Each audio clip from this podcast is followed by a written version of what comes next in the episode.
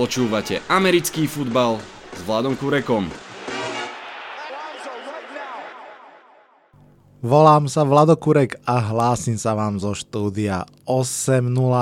Oficiálne sme dva týždne do otvorenia tréningových táborov, ale v skutočnosti sme stále uprostred veľkej neistoty, aká a či vôbec bude NFL sezóna 2020. Oficiálne mám ešte stále letnú podcastovú dovolenku, ale povedal som si, že predsa len sa nazbieralo toľko tém, o ktorých má zmysel sa porozprávať, že si z tej dovolenky odskočím sem do štúdia. Máte po ruke nejaké to osvieženie, kúsok tieňa, chladný melón alebo dobrý drink? Ak áno, vitajte a počúvajte. Najskôr rýchle správy. Hráči s franchise tagom mali čas do tejto stredy sa dohodnúť s klubmi na dlhších zmluvách. Vysoký počet klubov a hráčov tak neurobili a tak s franchise tagom a teda vlastne iba s jednoročným kontraktom budú hrať napríklad Leonard Williams v Giants, AJ Green v Bengals, Ngakue za Jaguars, ale aj Dak Prescott v Dallas Cowboys, čo je asi najväčšie prekvapenie na tomto zozname. Naopak na poslednú chvíľu podpísali nové zmluvy defenzívny tackle Chris Jones z Kansas City Chiefs, jeden z hrdinov posledného playoff a Super Bowlu. Takisto ďalší hrdina playoff running back Derek Henry z Titans. Obidvaja podpísali trošku prekvapivo, ale podpísali a celkom za slušné peniažky. Zmluvu a tučnú dostal aj Miles Garrett, defenzívny end Clevelandu Browns, bývalá jednotka draftu so 125 miliónmi dolárov sa stal najlepšie plateným nekvotrbekom ligy. Dnes to bude ale o štyroch iných témach, o Kemovi Newtonovi v Patriots, o Washingtone v problémoch, o Petovi Mahomsovi v plnke a o NFL v obrovskej neistote. Začnem rovno tou poslednou, najmenej veselou témou. Keď v marci prepukla pandémia COVID-19 a prišla nielen do Európy, ale aj do Ameriky, trochu to vyzeralo, že NFL má jednoducho šťastie. Zatiaľ čo iné športy to schytali úplne, dalo by sa povedať, že live, napríklad NHL musela predčasne skončiť, takisto aj futbalové ligy v Európe. NFL bola práve na začiatku dlhej prestávky, takže sa dalo dúfať, že jednak sa vlastne všetko môže do jesene vyriešiť a že si NFL bude môcť pozrieť, ako to urobia iné ligy a zariadiť sa podľa toho. Lenže sme v polovici júla a v Spojených štátoch amerických COVID zúri stále úplne naplno, zatiaľ čo Európa ho už dostala ako tak pod kontrolu, áno, je to možné, že iba dočasne uvidíme, či naozaj pod kontrolu, ale predsa len je to o kus lepšie, tak v Amerike denné prírastky nových prípadov brutálne stúpajú. Asi pred týždňom som videl, eh, keď som scrolloval Facebook, eh, v newsfeede článok New York Times, ktorý začínal jedným strašidelným grafom. Bolo tam porovnanie štyroch bohatých eh, celkov, a to teda Japonska, Európy, Kanady a Spojených štátov amerických, akým spôsobom pracovali s pandémiou No a poviem vám, fakt je to strašný graf. Zatiaľ čo Japonsko, Európa a Kanada mali tú vlnu hore, dole a potom je to celkom pomaličky už priebeh, tak v Spojených štátoch amerických to vystrelo hore a stále sa to tam hore drží. Naozaj neskutočne zle, babrácky tá krajina pracuje proste s týmto obrovským problémom a bez toho, aby som zabrdal do politiky, jednoducho ryba smrdí od hlavy a keď sledujete, čo stvára Trump, čo stvárajú mnohí guvernéri. Dneska ráno som počul, že guvernér Floridy, myslím, zažaloval starostku Atlanty za to, že, že vyžaduje ruška v meste. Proste absurdné, absurdné. A tak zatiaľ, čo napríklad Liverpool sa dočkal obnovenia sezóny a titulu po 30 rokoch a v celej Európe sa ligy dohrali nejakým spôsobom. Dokonca aj u nás na Slovensku, v Amerike stále vládne obrovská neistota, kedy sa začne a či sa vôbec začne NFL. Už boli zrušené jarné OTAs, už určite ste zachytili, že pôvodne 4 klasické preseason zápasy boli zosekané na 2 a to si myslím, že je len medzikrok. Zrušil sa totiž to prvý a štvrtý preseason zápas a nedáva to teraz vôbec zmysel, pretože tie stredné dva sú veľmi nevyvážené. Niektoré mužstva by napríklad išli dvakrát von, niektoré by išli, by boli e, dvakrát doma. Navyše stále vôbec nie je jasné, ako to bude prebiehať. Takže môj, môj typ je, že naozaj preseason zápasy sa zrušia.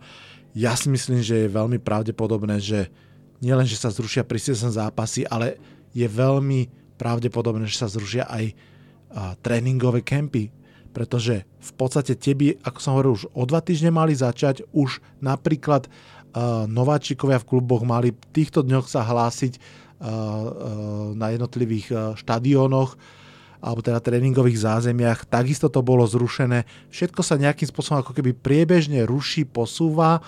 Mm, Liga sa stále tvrdí, že, alebo tvári, že chce začať, ale v podstate ak začne, tak si myslím, že v naozaj osekanej podobe, to znamená, že možno úplne aj, že bez tréningov, bez kempov, bez všetkých tých eh, preseason zápasov. Veľmi ťažké samozrejme pre mužstvo ako také, špeciálne ťažké to je pre mladíkov. Predstavte si, že napríklad eh, ste jeden z tých desiatok alebo v podstate až stoviek neskorých draft pickov a nedraftovaných hráčov. Pre vás práve ten tréningový proces a tie preseason zápasy v podstate boli tá jediná hlavná možnosť, ako sa ukázať, ako sa v depth chart posunúť hore a získať svoje miesto buď v tom danom rostri, alebo sa aspoň ukázať v preseason zápasoch takým spôsobom, že si vás zoberie potom iné mužstvo ak sa vôbec bude tento rok hrať, ak sa bude hrať uh, na jeseň, tak si myslím, že uh, práve nováčikovia a nedraftovaní hráči to budú mať extrémne ťažké. Samozrejme, už som to naznačil, treba povedať, že to jednoducho naozaj nie je chyba ligy, nie je to o tom, že NFL by nevedela sa pozrieť na iné športy alebo iné, iné, iné um, organizácie ako reagovať v tejto situácii. Je to naozaj problém krajiny. Najprv bude musieť karanténu, COVID zvládnuť štát, až potom to môže urobiť šport. Osobitne treba ešte povedať, že ešte väčší problém, ak sa to vôbec dá takto škálovať, má Univerzitná liga. Tam je podľa mňa 99% šanca, že Univerzitná liga jednoducho nezačne. Možno si zachytili, vysoké školy plánujú učiť na diálku, čo dáva úplne, úplne zmysel, ale samozrejme to nedáva zmysel pre ich futbalové mužstva, takže ak by som si mal typnúť, tak Univerzitná liga tento kalendárny rok ani vôbec nezačne a NFL, ak začne, tak buď bez všetkého rovno vúpne do zápasov, alebo nezačne v septembri, ale ešte neskôr. Čo mi je samozrejme extrémne ľúto, ale je to úplne pochopiteľné. Je celkom inak halus, že ja som už koncom minulej sezóny mal takého čudného tušáka, keď som pozeral aj to playoff, tak som si hovoril, že bože, ako to letí, že za chvíľku prichádza koniec sezóny a že mám pocit, že s tou budúcou sezónou bude nejaký problém. Samozrejme vôbec som netušil o covide, o karanténe. Ja som si myslel, že tým problémom bude nová CBA, to znamená nová zmluva medzi hráčmi a klubmi. A fakt som tak akože na 25% minimálne očakával, že príde štrajk, lockdown ligy kvôli tomu, že sa hráči a majiteľia klubov nebudú vedieť dohodnúť na novej zmluve. Tá zmluva sa nakoniec podpísala senzačne rýchlo, v podstate jednak v ročnom predstihu a naozaj veľmi rýchlo. Um, no ale tak či takto vyzerá, že na americký futbal si budeme musieť ešte nejaký ten čas počkať.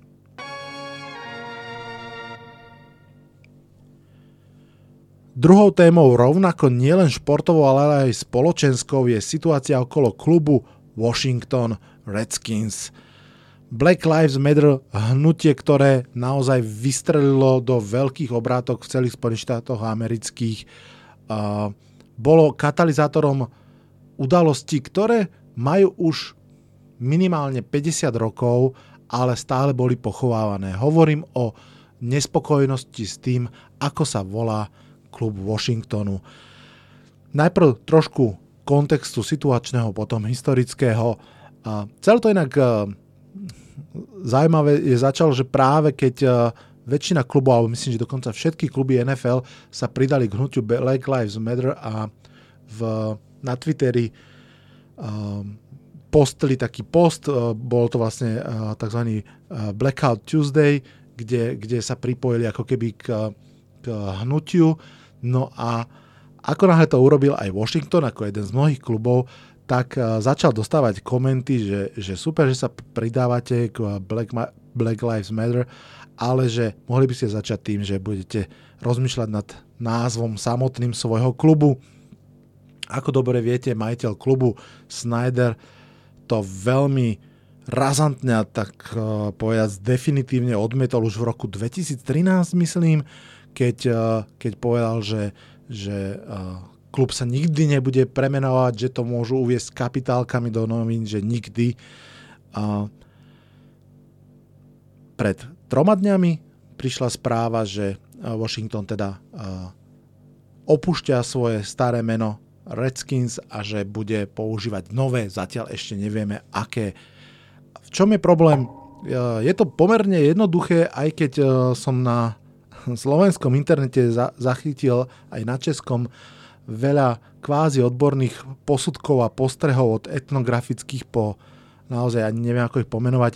Redskins je jednoducho pejoratívne pomenovanie indiánov, poznáme to z Vinetuoviek, červená koža, to je proste niečo podobné ako čierna huba alebo, alebo neger. Jednoducho je to veľmi jasné pejoratívum.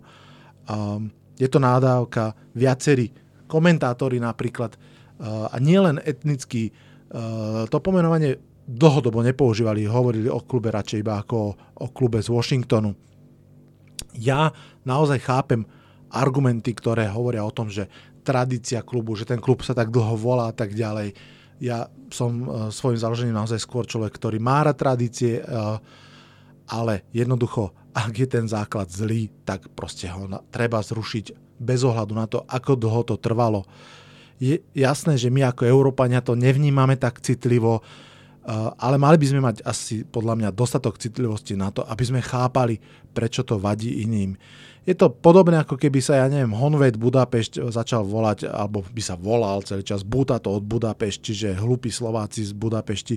Asi by sa nám nepáčil názov takého futbalového klubu a je jedno, či by ten názov mal 30 alebo 50 rokov a sa tváril, že vlastne on odkazuje na, na uh, zdáva hold ako keby obdobiu, kedy Slováci uh, boli súčasťou Uhorska a hovorilo sa im uh, Butatóti, napriek tomu, že, že to bola vlastne prezivka, ktorá bola zosmiešňujúca.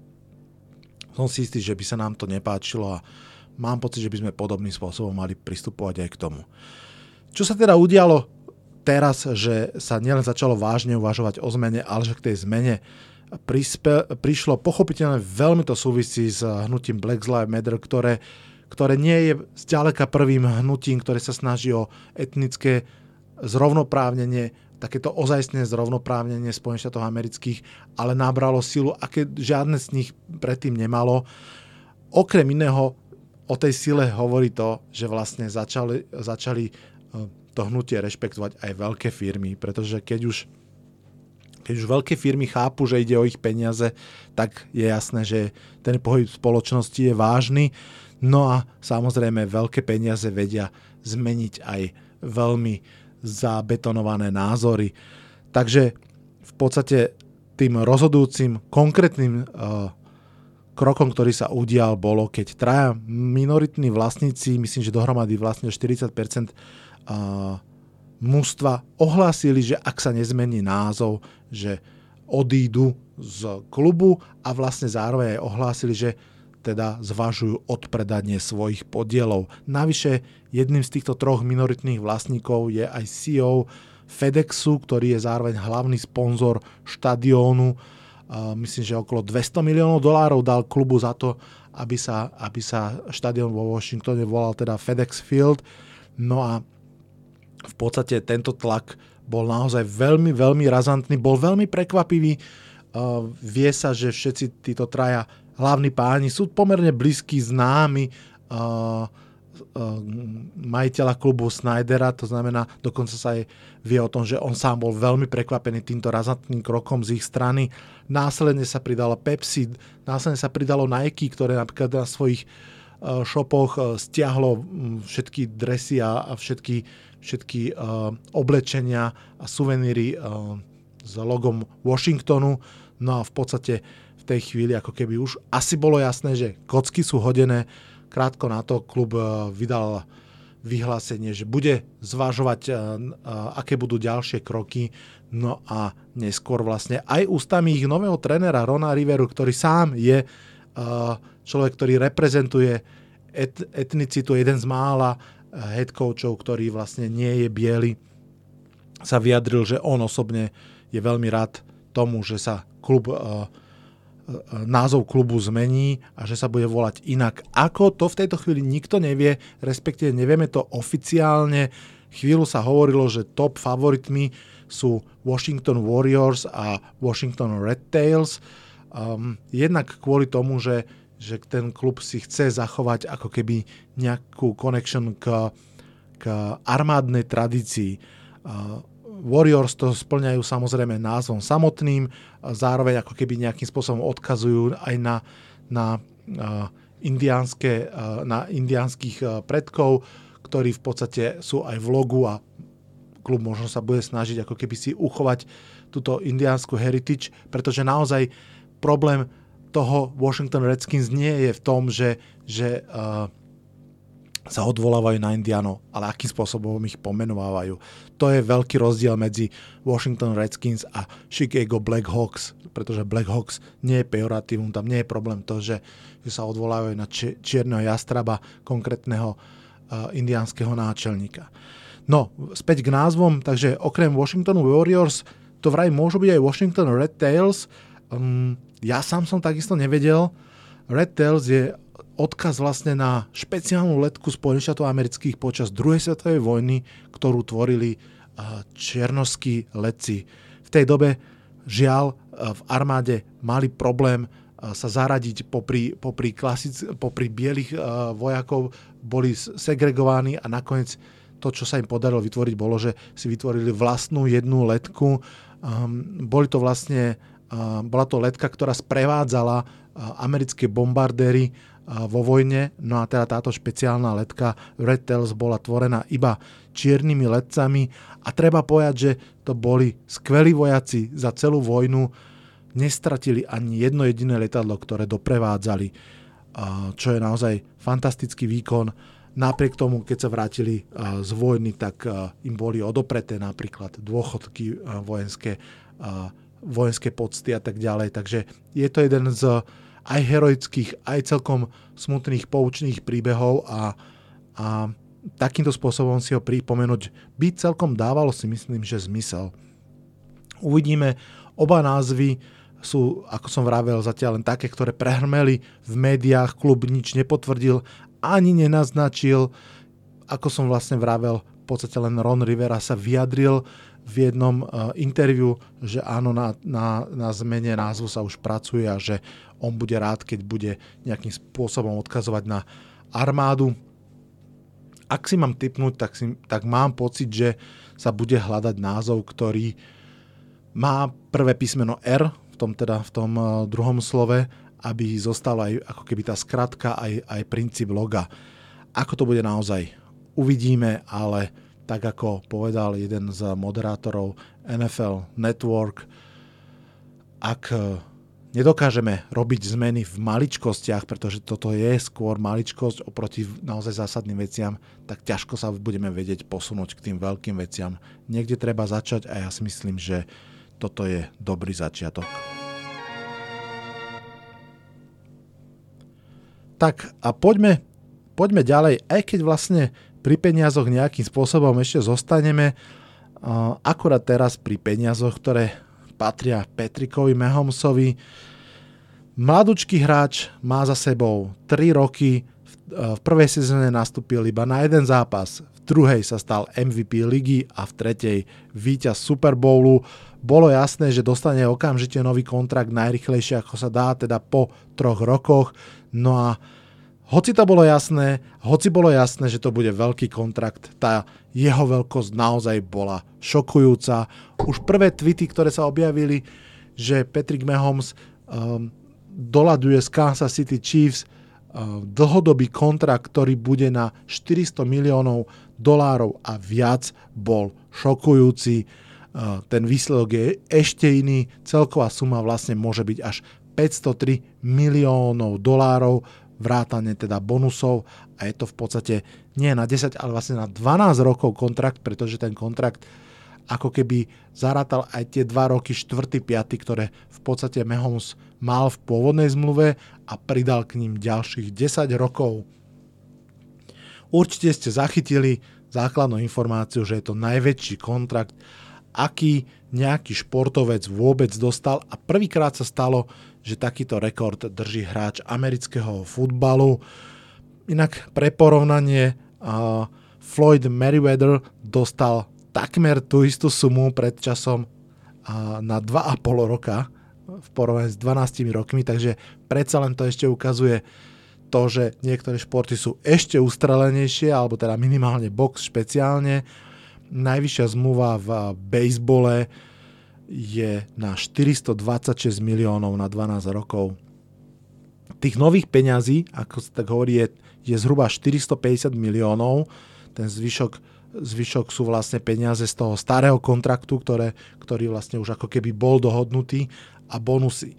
Čo je zaujímavé na tomto je samozrejme, že ako je ten, ako je ten kontrakt uh, komponovaný dalo by sa povedať, že tá zmluva je celkom komplikovaná. Ja som sa snažil si ju popozerať, aby som vedel vysvetliť, ale neviem, či to budem vedieť úplne dobre uh, vysvetliť, ale snáď aspoň ten základný princíp.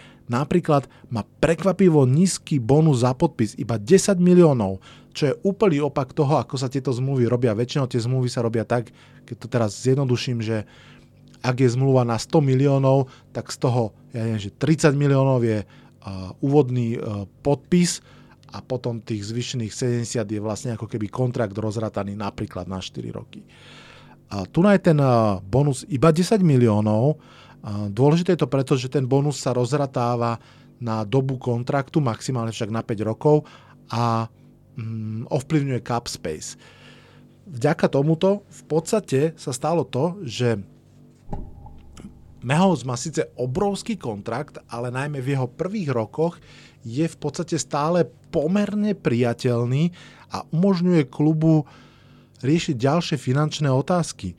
Zároveň eh, v podstate Mahomesovi budú pritekať jednorázové veľké peniaze, myslím, že každý rok alebo potom každé dva roky za tzv. roster bonusy. To znamená, že keď bude k nejakému dátumu súčasťou eh, zostavy, tak mu pritečie ďalších 20-30 miliónov. To je zaujímavé preto, že ten roster bonus sa nezaratáva do cap spaceu automaticky, čaká sa, že či sa zaktivuje. To znamená, že si Chiefs nezahltili tými veľkými sumami cap space automaticky, ale iba až v tom momente, keď, keď nastane. A zároveň to zaujímavé, že vlastne teoreticky je to možnosť ako z toho kontraktu vycúvať. Je, že proste keď, keď si poviete, že už spolu neplánujeme ďalej fungovať, keď ho katnú, tak sa vlastne tie roster bonusy nezaktivujú. Um, na druhú stranu, on to nie je také easy peasy, je to pomerne uh, vyrovnaná zmluva, aj čo sa týka ako keby právomoci jednej a druhej strany. Tie garantované bonusy a tie roster bonusy sa väčšinou um, aktivujú rok dopredu alebo dva roky dopredu. To znamená zase v preklade že ak bude uh, Patrick Mahomes súčasťou uh, Kansas City Chiefs, vymyslím si teraz 3. marca 2021, tak sa mu aktivujú roster bonusy za rok 22 a 23. Hej? Čiže ak by sa od Chiefs chceli zbaviť, tak to vlastne musia urobiť ako keby rok dopredu a takisto zároveň majú ako keby istotu potom naopak, že, že mehom sa majú pod kontrolou ďalšie dva roky od toho momentu. To je v podstate aj jeden z princípov toho kontraktu, že Chiefs si v podstate pripútali najlepšieho hráča ligy na 12 rokov, čo je samozrejme v NFL neskutočne dlhá doba.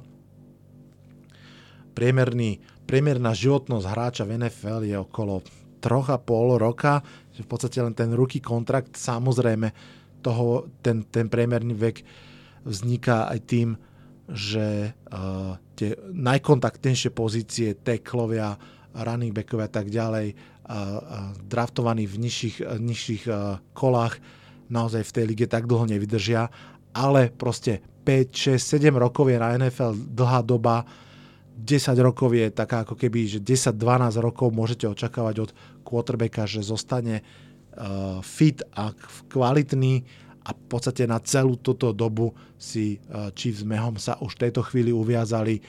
Um, aj keď viete, ako to chodí, viem si veľmi živo predstaviť, že po 5-6 rokoch sa tá zmluva bude chcieť otvoriť, ak napríklad sa Mahomsovi bude stále extrémne dariť. Dobre, uh, predpokladám, že mnohých z vás, podobne ako mňa, pri, e, pri prvej informácii o tomto monštroznom kontrakte napadlo, že OK, že dobre pre Mahomesa, zle pre Chiefs. Že síce Mahomes bude mať obrovské peniaze, ale Chiefs jednoducho nebudú schopní postaviť už okolo neho mústvo. Ono, je to pomerne zatiaľ pravidlo, že um, Super Bowly vyhrávajú mústva, ktoré majú quarterbacka na nováčikovskom kontrakte s výnimkou New England Patriots pochopiteľne, ale brať si príklad z New England Patriots môže byť pomerne ťažké, lebo ľahko, ľahko to vyzerá, ale ťažko sa to robí.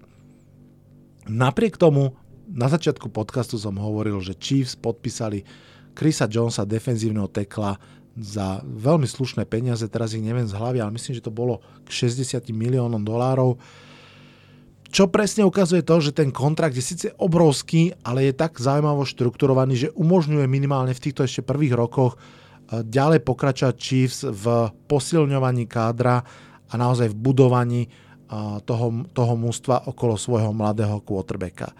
Zároveň napríklad sa stalo aj to, že Sammy Watkins, eh, wide receiver, prijal pay cut, to znamená zníženie platu a rozhodol sa zostať v Chiefs, čo je veľmi zaujímavý signál, pretože ako keby naznačuje, že Mahomes, Chiefs, Andy Reid začínajú byť takým tým magnetom pre hráčov, aby do toho mužstva išli, pretože veria, že práve v tom mužstve môžu vyhrať. Doteraz to v podstate mám pocit, že platilo iba o Patriots, tí naozaj z toho často ťažili, že k ním prichádzali veľmi dobrí starší hráči, ochotní za menší peniaz odohrať jeden rok, dva s vidinou toho získať ten vytúžený Super Bowl.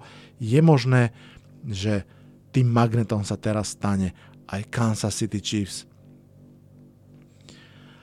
Stále bude samozrejme otázka, kam investovať zvýšené veľké peniaze, pretože pri veľkom plate pre quarterbacka si mústvo môže dovoliť možno 5, možno 6 ďalších výraznejších platov v mústve a tam nastáva filozofická otázka, kam ich smerovať. Mne sa páčilo, keď Daniel Jeremiah um, hovoril, že podľa neho by možno dokonca všetky tie veľké kontrakty alebo väčšina tých veľkých kontraktov v Kansas City Chiefs mala ísť do ofenzívy, že jednoducho to je ich hlavná zbraň, to je ich identita a že tam majú zostať čo najlepší. Z jeho pohľadu to znamenalo zaplatiť dvoch chytačov prémiových, to znamená v tejto chvíli Tyrika Hilla a Kelseyho, pretože v podstate hovoril, že potrebujete mať dvoch dobrých chytačov, aby sa vedeli doplňať. Nemusia to byť dvaja wide receivery v žiadnom prípade. Rozhodne neplatiť žiadneho running backa, ale točiť mladých. No a postarať sa o prémiovú ofenzívnu líniu, to znamená zaplatiť tekla garda alebo dvoch teklov. Musím povedať, že ja, v tým, ja s tým v zásade úplne súhlasím. Naozaj si myslím, že Chiefs by mali byť stále tým mústvom, čo proste dá viac bodov, ako dostane. Hm, chápem, prečo jeden veľký kontrakt dali do obrany. Chris Jones je možno po Aaronovi Donaldovi druhý najlepší, najlepší defenzívny tackle ligy. Je mladý, v podstate je 5. rok v lige, to znamená, že na začiatku, alebo teda v úplnom v úplnej top forme svojej, takže tam to úplne dáva zmysel a som zvedavý, ako to budú robiť ďalej. Takisto som veľmi zvedavý, Uh, aké plány má Andy Reid? Ten má vlastne v tejto chvíli 62 rokov. No a uh, je otázka samozrejme, že či bude ďalších 12 rokov on ten hlavný tréner Petrika Mahomesa a celých Chiefs. A je to dôležitá otázka, pretože Andy Reid je absolútne esenciálna súčasť možno dôležitejšia ako Mahomes, minimálne rovnako dôležitá. Naozaj je to fantastický, fantastický tréner, ktorý mal dlho smolu na Super Bowli, konečne ten svoj prvý vytúžený vyhral v svojom treťom finále, ak sa nemýlim. No ale toto je asi že jedna veľká, veľká otázka pre Chiefs, aj strednodoba. Jednak to, že či Andy Reid bude eh, ochotný a schopný ďalej trénovať, eh, vyzerá to, že áno, a či dokážu popri ňom si uh, nájsť a vychovať jeho nástupcu, pretože proste keď máte Mehomsa, keď ste mu dali tieto peniažky, tak potrebujete mať okolo neho všetko to, čo mu umožní hrať najlepší futbal. Ešte maličkou dohrou tohto kontraktu pre Patrika Mahomesa je to, že aký to má dopad na Daka Prescotta. Tiež som mu spomínal, že vlastne zostal pod franchise tagom, v podstate Mahomesové peniaze podľa mňa dali konečne akýsi jasný strop, že koľko zarába najlepší quarterback ligy. Čo sa totiž to v poslednej dobe dialo, že vlastne každý quarterback, ktorý podpisoval zmluvu, podpisoval v podstate novú rekordnú zmluvu. A nie vždy to bol najlepší quarterback, je, že, že pri všetkej úcte ku Kazinsovi nemyslím si, že, že bol lepší ako Russell Wilson, hej, Nemyslím si, že bol lepší ako Aaron Rodgers napriek tomu, že ten už ako keby zdá sa, že nie je v svojej úplnej najvyššej forme. No ale málo ktorý si myslím, že quarterback bude schopný a ochotný prísť do klubu a povedať, že ja si zaslúžim lepšie peniaze ako Patrick Mahomes. Mm, to znamená, že keď to veľmi hrubo prepočítam, 45 miliónov na rok, to je veľmi hrubo prepočítané, je úplný strop. To sú vlastne priemerné peniaze Petrika Mehomsa, v skutočnosti sú kus menšie. Mm, či Dak Prescott, ktorý naznačil, že 30 miliónov mu je málo, bude teraz sa snažiť niekde hýbať aspoň k tým 40, to je možno zaujímavá otázka na budúcu sezónu, pretože teraz už sú tie zmluvy uzatvorené, alebo teda už sa nedajú podpisovať.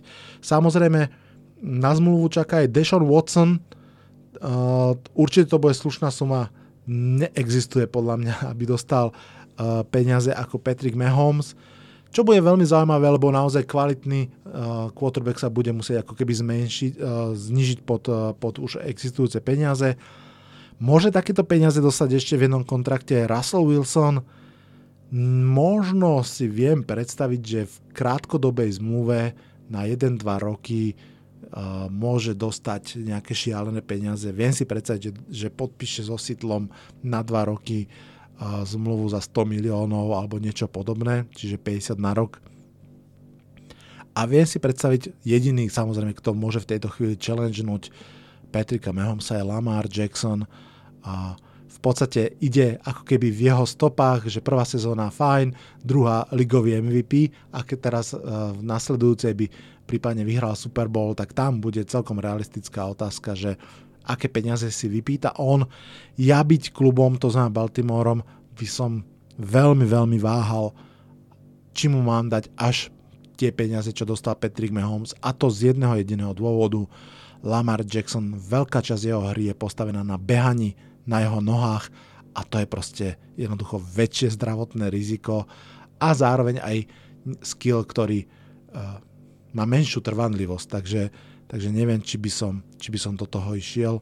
Či do toho pôjdu Baltimore Ravens, uvidíme. No a štvrtá veľká téma Cam Newton. New England Patriots majú opäť hráča na drese s číslom 1, myslím si, že po 20 rokoch a, isto všetci viete, že je to bývalá jednotka draftu a bývalá jednotka v drese Carolina Panthers Cam Newton. Je to inak len štvrtý hráč New England Patriots, ktorý bude nosiť toto číslo na drese. No a zdá sa, že celý internet a celý Twitter a celá fanšikovská obec bola trošku prekvapená tým, ako Patriot zareagovali, že si toho Kema Newtona najskôr zobrali. Samozrejme, pripomeniem len, že, že Cam Newton uh, bol vypoklonkovaný zo svojho domovského týmu z Caroliny Panthers um, celkom tak možno aj nešťastne, zároveň tým, že mal dva roky po sebe zdravotné problémy, zároveň tým, že uh, COVID uh, a karanténa spôsobili, že hráči nemohli ukázať, ako sú zdraví, či sú zdraví a tak ďalej, sa stalo to, že veľmi prekvapivo hráč takéhoto profilu, naozaj, že kvalitný quarterback, bývalá jednotka, ligový MVP, proste bol dlhé, dlhé mesiace bez klubu. Zároveň paralelne sa stále čakalo, čo urobia Patriots, pretože tí boli tak trošku bez quarterbacka, respektíve mali skupinu quarterbackov, ktorá nepôsobí úplne ašpiratívne. Na jej čele v podstate neviem, či poviem dobre, je jeho meno Jason Statham, tak nejak, a vlastne minuloročný, myslím, štvrtokolový pik. A, a všetci vlastne stále rozmýšľali, že zoberú Patriots na drafte hráča, nezobrali. Zoberú niekoho z druhej vlne free agency, nezobrali.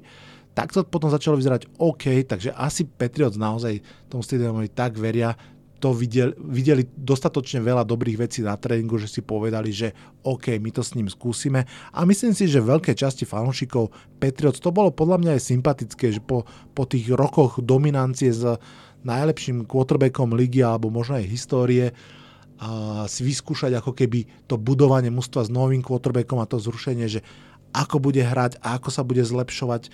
Ono to má veľmi veľa do seba No a v tejto chvíli vlastne ako keby zrazu sa to predsa len zmietlo zo stola a prichádza starý, skúsený veterán a zároveň quarterback, ktorý hrá úplne iným štýlom, ako hral Tom Brady. Možno, že úplne iným štýlom je ešte podcenenie situácie. Zdá sa, že keby sme urobili čiaru e, v tom e, štýle hrania, tak oni predstavujú úplne opozita. Tom Brady takmer nepohybný quarterback, ktorý ale nuansou, polkrokom toreadorským sa dokáže vyhnúť aj pázrašu, hádže lopty skôr na kratšiu vzdialenosť, ale veľmi presne a najmä a najmä dokáže jednoducho dopredu hlavou detekovať obranu, vedieť, kde ten matchup vznikne, očami oklamať obranu, hodiť loptu tam, kde treba, versus Cam Newton, ktorý proste je extrémne fyzický hráč, ktorý je hráč, ktorý vie zabehnúť uh, dôležité jardy, ale nie tým spôsobom ako Lamar Jackson alebo predtým RG3, to znamená taký shifty, rýchly, alebo Kyler Murray teraz, ale proste silovo, hej, že tak ako sa profil ako Superman, pamätáme si z tej jednej skvelej sezóny, že proste to bol quarterback, ktorý pretlačil obranu, ktorý tú ruku vystrel a dostal tú loptu do endzóny alebo, alebo saltom preskočil obrancov. Proste, že silovo, silovo hrajúci quarterback, ktorý nie je nejak extrémne presný v hádzaní, špeciálne na väčšie vzdialenosti. Takže Patriots s Camom Newtonom budú úplne iní Patriots ako ako s Tomom Bradym, to je úplne jasné, ale tak iní by boli aj s akýmkoľvek iným quarterbackom, ako je Tom Brady. Otázka samozrejme znie, jednak či bude jednotkou, tam si myslím, že ak e, nebude zranený, respektíve ak je zdravý, tak e, to je jasné, že bude jednotkou, pretože svoju kvalitu má, je extrémne motivovaný, to je vidieť z tých pár videí, ktoré dal von, že naozaj chce ukázať svetu, že na neho neprávom zabudli. No a samozrejme takisto nás rozhodne čaká nový play calling Patriots. Vôbec sa nebojím, že by Josh McDaniels a Bill Belichick neboli schopní prebudovať za pochodu, dokonca aj bez tréningového kempu Patriots na úplne iný útok, o mnoho viac behový. Predpokladám, že sety s dvoma tight možno aj dvoma running backmi, kľudne, kľudne to môže čakať uh, fanúšikov Patriots v ich zápasoch. Bude to veľmi zaujímavé, bude to úplne, úplne iné a myslím si, že ak doteraz sa tak hovorilo, že no OK, divízia je teraz pre Buffalo Bills a v podstate ich nemá kto challengenúť, tak uh, New England Patriots sa veľmi vážne vrátili do konverzácie o to, že, že aj tento rok budú chcieť vyhrať divíziu AFC East. Tak na záver tohto vynimočného podcastu, vynimočného hlavne tým, že vôbec je, len pár informácií, čo nás čaká O dva týždne by mali začať tréningové kempy. Uvidíme, či začnú. Uvidíme, či sa vrátili tréneri, či nastúpia nováčikovia, či prídu veteráni, či sa bude trénovať, či, či, či naskočí ten tzv. bubble systém, to znamená, že hráči a tréneri budú separovaní od zvyšku populácie. To všetko sú ešte veľmi, veľmi veľké otázky, ako liga zareaguje. Mm, mám pocit, že ak vôbec sezóna začne, predpokladajme, buďme optimisti, že sezóna začne, či už v septembri alebo, alebo o, o kúsok len neskôr, a bez tréningových kempov v podstate, aspoň bez kontaktných, bez uh, preseason zápasov.